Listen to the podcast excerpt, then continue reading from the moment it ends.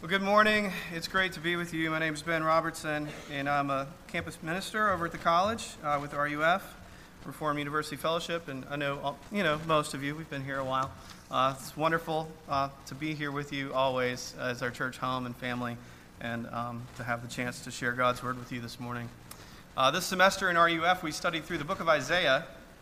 Uh, we meet about 13 times a semester, so large group was about eight hours uh, each week as we plowed through chapters 1 through 66 of Isaiah, but students hung in there, and it was great. No, we didn't do that. We, I did 12 or 13 passages. Uh, and so today we're going to look at one from right in the middle of Isaiah, chapter 40. It's at a transition point in the book of Isaiah.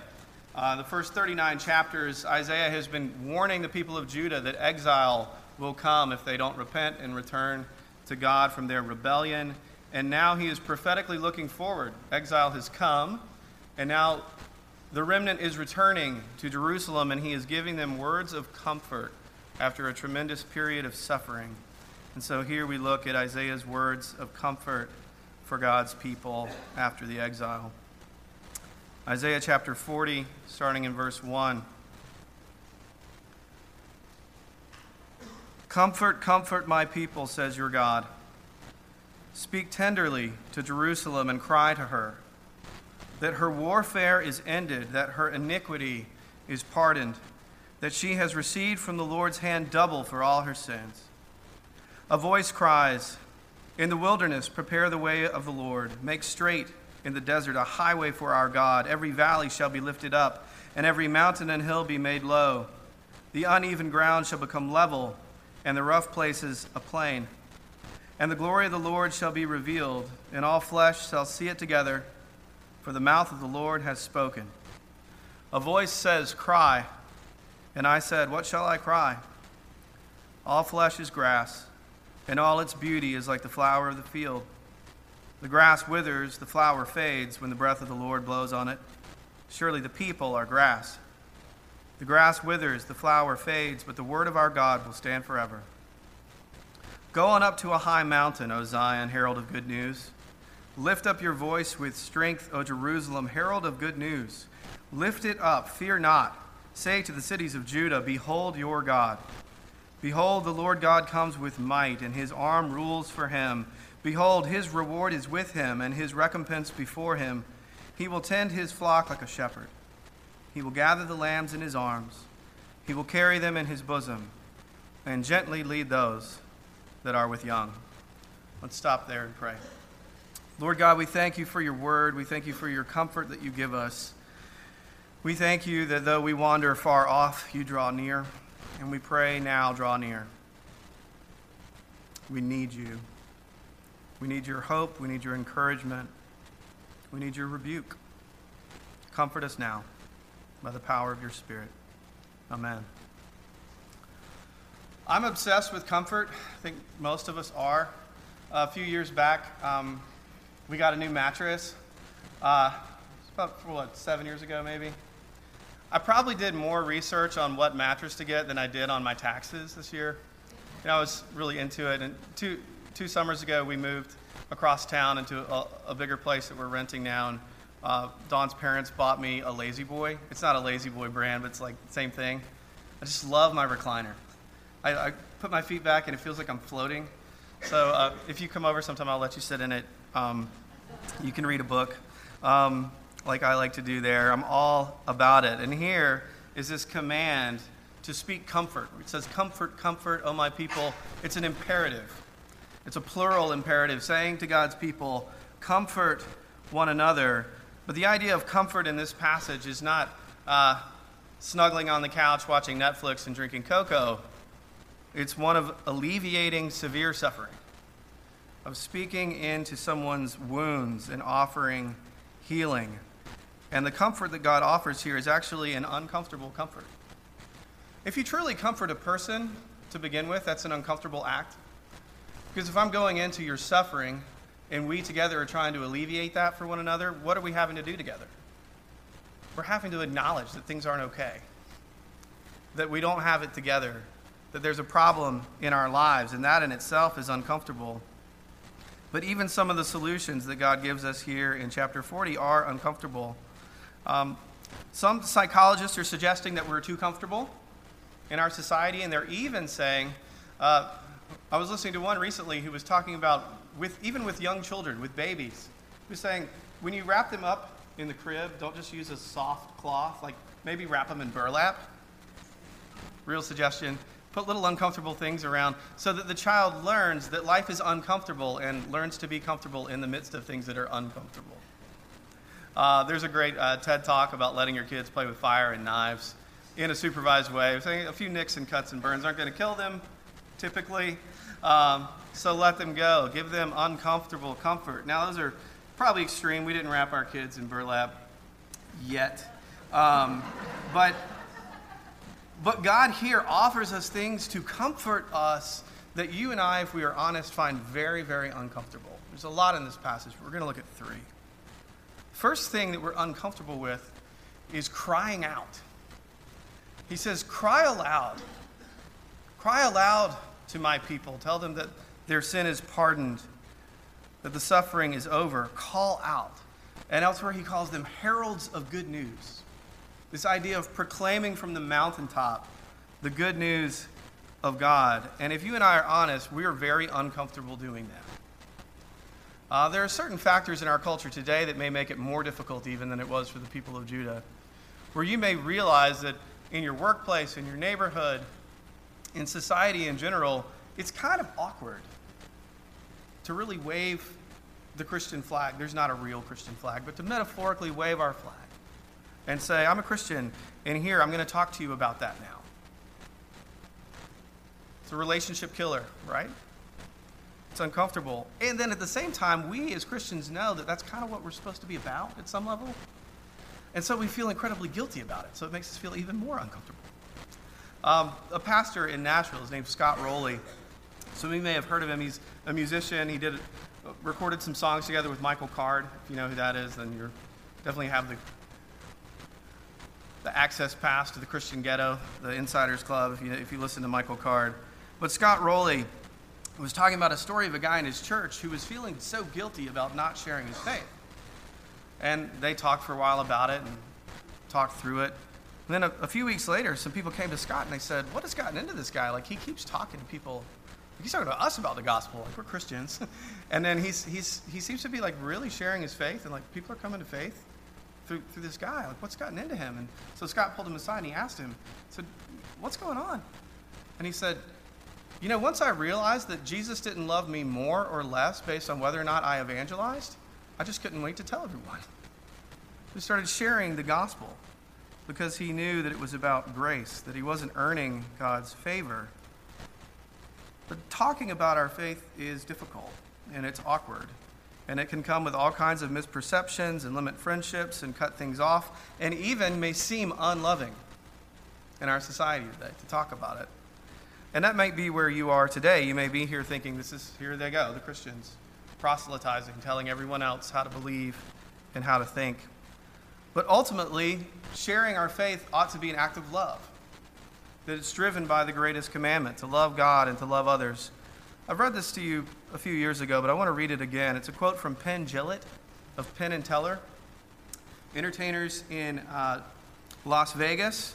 And Penn Jillette is a very outspoken atheist. He has a blog and he creates these videos and he talks about uh, being a, a public atheist quite a bit. But he told a story one day on one of his videos where he talked about a man who came to one of his performances. And the man came up to him afterwards and he, he said, Hey, I know you're an atheist. But I really appreciate what you do. You're really good with words. I, enjoyed what, the craft of your act and your wit and your use of language. And he said, I know you're an atheist, but I'm a Christian. And he had one of those little Gideon New Testaments, little green ones. And uh, he said, I want you to have this.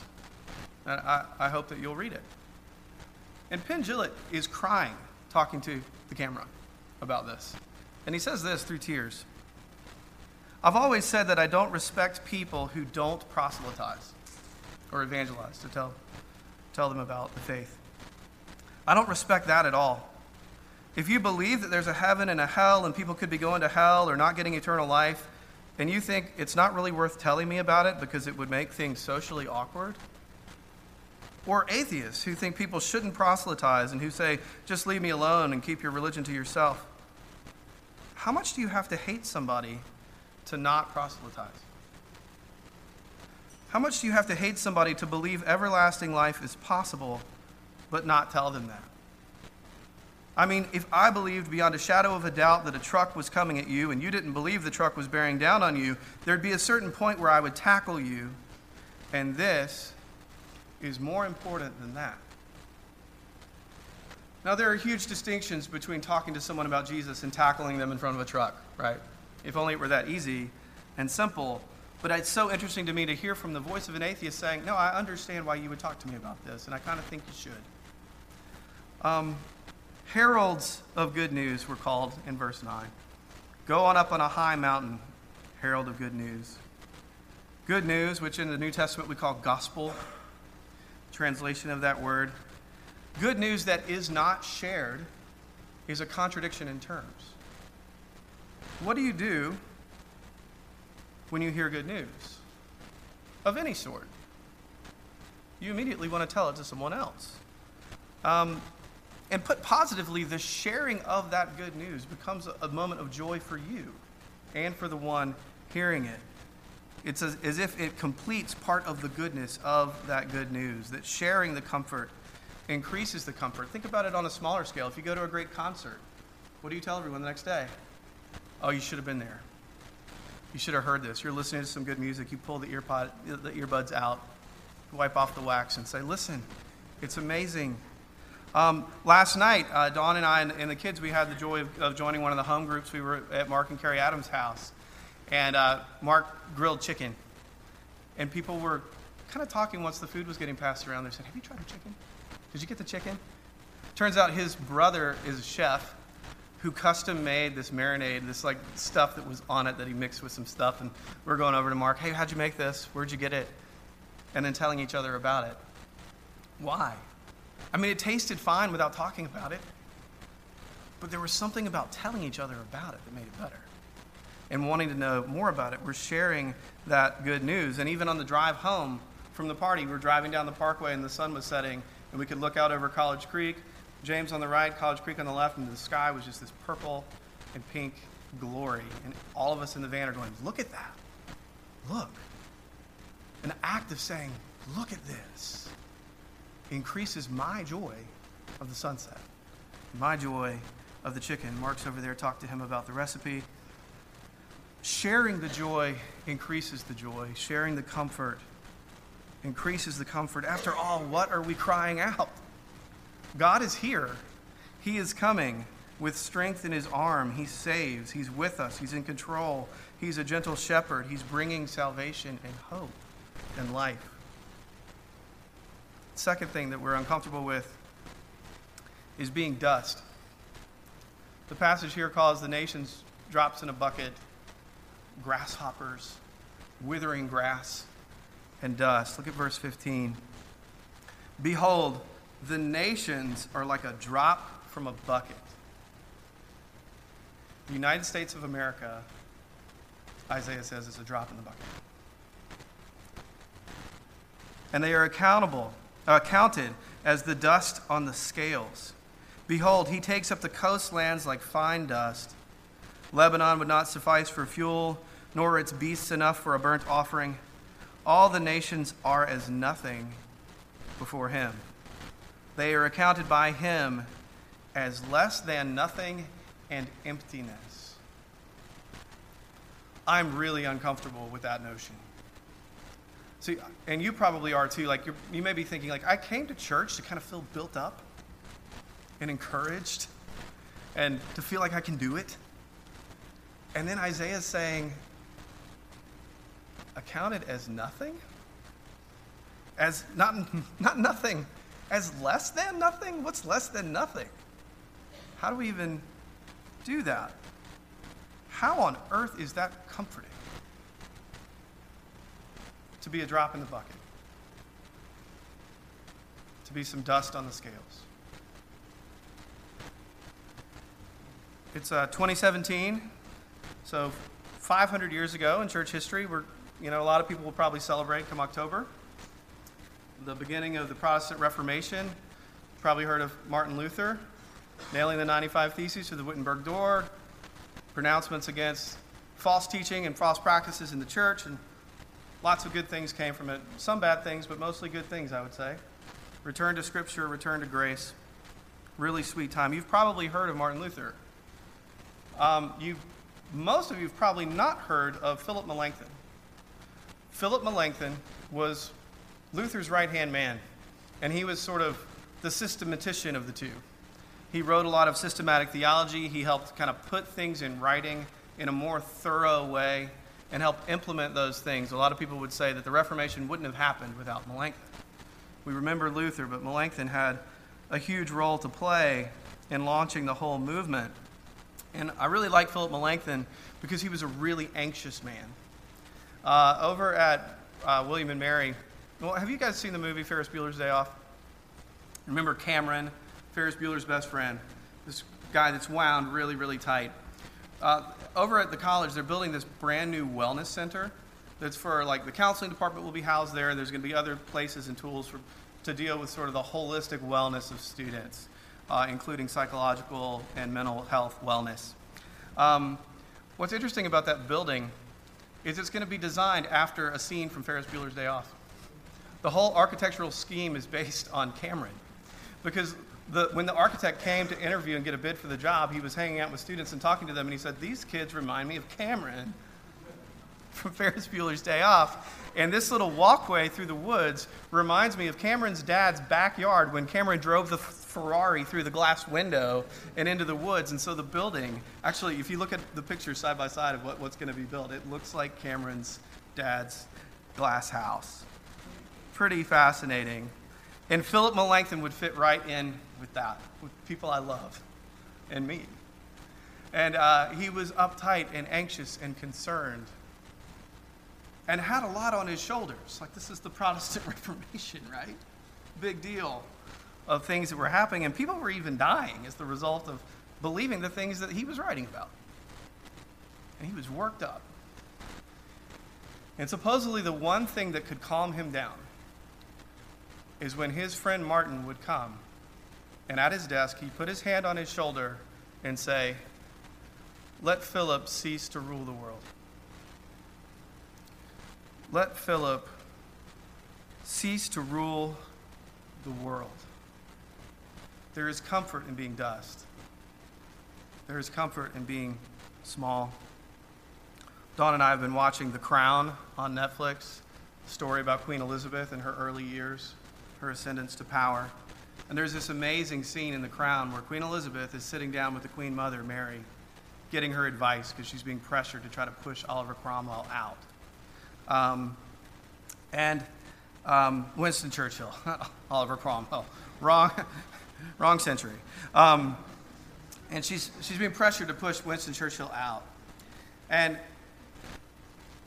and the Queen, Queen Mary tells her, just stay out of it. It's not your job. And Elizabeth replies, So my job is to do nothing? And Queen Mary says, To do nothing is the hardest job of all. Sometimes to do nothing is the hardest job of all.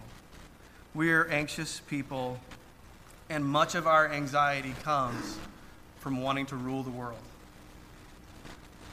But for the prophet to say, You are like dust, your nation is a drop in the bucket, it's a good thing that God rules the world and not Philip or Elizabeth or Ben Robertson or you. Let yourself cease from ruling the world.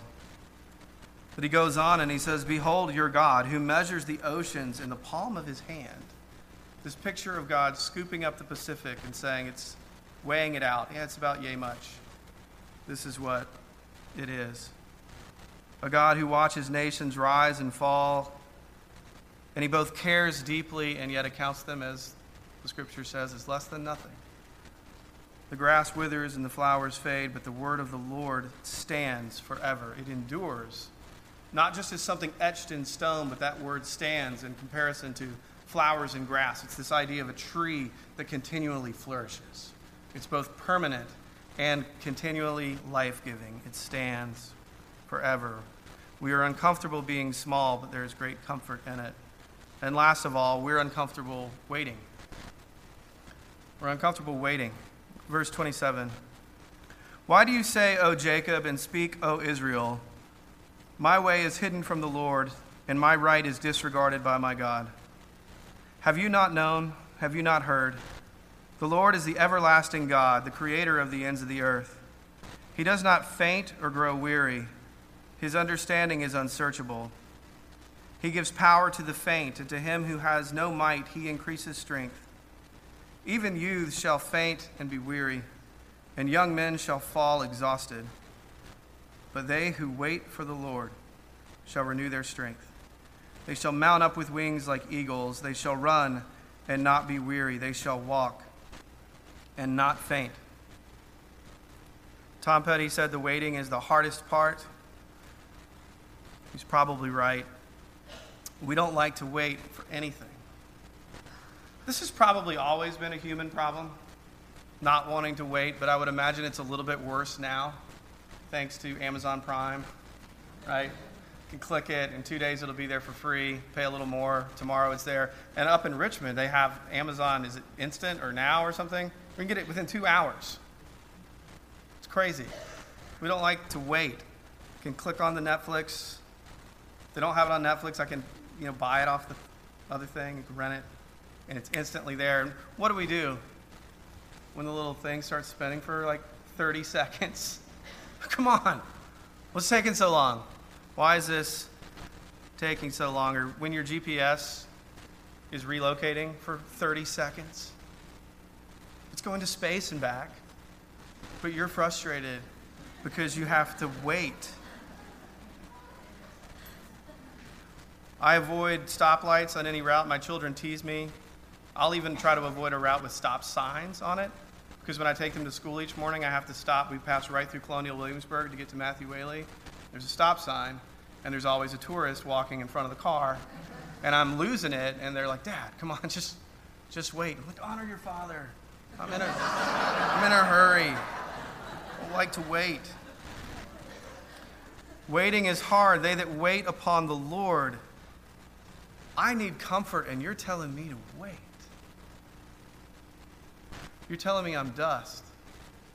You're telling me to have uncomfortable conversations. And now you're telling me to wait? My sister in law, Joy, Dawn's sister, uh, waited longer than the, the, average age to get married. And then she and her husband uh, have had to wait to have a child. And we were reaching the point where we thought maybe it wouldn't happen been praying for them, and praying with them for it. Um, by God's grace, they, she's expecting now, and they're expecting their first child this summer. Um, but Brian, we call him Spot because that's his nickname. He has a birthmark on the side of his head, like a white, white patch of hair, so he's been called Spot for years. But Spot was saying, you know, this anticipation of being an expectant father, the baby coming this summer, and just feeling that not, I'm not ready, you know, and the anxiety of waiting. And he said, You know, a friend of mine told me that every expecting father just needs to go to therapy. just go. He's like, You think that? I was like, Yeah, that's actually sounds probably, I wish I had done that. Yeah, it's a good idea. Um, but the waiting, and that God was with them in that waiting. And He doesn't promise that you'll get married, He doesn't promise that you'll have healthy kids, and He doesn't promise success, and so on and so forth. But He does promise that as we wait on Him, He will come with deliverance in the end and that there is great comfort in waiting, that we stumble and fall and we are exhausted. All of us fall down weary, but he's saying, No, wait, wait. The Lord is coming. Wait on him, and his strength will become your strength. He does not grow tired or weary, he does not faint, but as you wait on him, he gives you his strength through faith. John Paton was a Scottish missionary to the New Hebrides, these islands in the South Pacific. And uh, he was bringing the gospel there for the first time, and he was trying to translate the gospels into their language. And as he discovered uh, through learning the language and working on this translation of the Gospel of John, he found that they didn't have a word for belief or trust. especially the way it's used in the Bible. Can you imagine trying to translate John without a word for believe? What do you do? He's racking his brain, and he's been working on it for a while. He's doing the, all the translation he can do. And one day he's in his office, and he's brainstorming, and he's leaning back on his chair, just on the back two legs, just kind of doing that balancing thing, just trying to think. And one of the villagers came into his office uh, to see him, and then he, he said, Wait, stop. What's the word for what I'm doing right now? As he's leaning, and by the way, children, don't do that. Don't lean in the back of your chair. Bad things can happen. But he's, he's tilting back on those back two things. And the, the guy gave him a word that basically meant to put all of your weight on a thing. And that's the word he used to translate faith in the Gospel of John. To put all your weight on the thing, to lean your whole weight upon, that as we wait upon the Lord, we are resting all of ourselves on Him and trusting Him to deliver. Um, of a friend, his name is Brent. He's um, Brent Corbin. He's the campus minister with RUF at the University of Tulsa. And a couple of years ago, we have this uh, conference that we go to in the beach. Uh, we're going next week down to it down in Florida. And he had found out that his wife desperately wanted to go see Taylor, a Taylor Swift concert someday. I'm going to go see Taylor Swift. And uh, he found out that there was going to be a concert right after summer conference in Baton Rouge, their hometown. And it's right on the way back from summer conference. So he looked online, and the tickets were really expensive. And so he sent an email to family and friends in Baton Rouge and said, you know, what's, what's the inside scoop? Are there way to get tickets? You know, how do, how do I do this? And he got a text message from his brother in law that just said this Don't buy tickets. Just don't buy tickets. And so Brent had a dilemma. He said, You know, do I buy the tickets? do I hedge my bets and say, like, I don't want to disappoint my wife and know that I could have taken her to this concert and then pay? But he decided to wait upon his brother in law to not buy the tickets. And the reason he was able to make that step of faith to lean all of his weight on his brother in law is that he knew that his brother in law was a spinal surgeon. It was probably going to be capable of buying better seats than Brent could get. And of course, he delivered. He knew, okay, my bro- I know my brother in law. I know what he's like. I know he's honest. I know he's not pulling a trick on me. And I know he's capable. I know he has the power to do it for me. And so I will wait and I will trust. He's got this. And God is telling us in this passage, I've got this. We so quickly want to go buy our own tickets.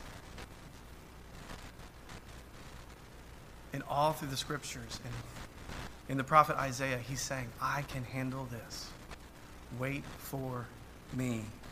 Don't buy the tickets, but then go to the concert and tell others about it. He comes with his reward, it says in verse 10. Behold, the Lord comes with might and his arm rules for him. Behold, his reward is with him, and his recompense before him. He will tend his flock like a shepherd. He will gather the lambs in his arms. He will carry them in his bosom and gently lead those who are with young. That language of he comes with his reward. We read that and think he's bringing us a reward, but in the language, it's, it's the reward that the king himself has earned. And then he tells us in the next verse what that is his lambs his flock that he will gather into his arms. He has won his pride and his prize, and his prize is us, his flock. Comfort, comfort, O my people. If you are weary and tired, he offers you comfort. The comfort of telling that good news and sharing that comfort with the world. And let Philip cease to rule the world. We are small and not in control, but rather behold your God. Don't buy the tickets yourself, but wait upon the Lord, and he will renew your strength. You will mount up on wings like eagles. You will run and not grow weary. You will walk and not faint. Let's pray. Lord God, we thank you that you are good, that you are kind, that you have provided for us. And we pray, Lord, that you would teach us to rely on you, that you would give us faith, that you would give us grace to persevere in the midst of suffering and hardship, that we would not faint and grow weary, but that we would trust and lean upon you. We pray this in Christ's name. Amen.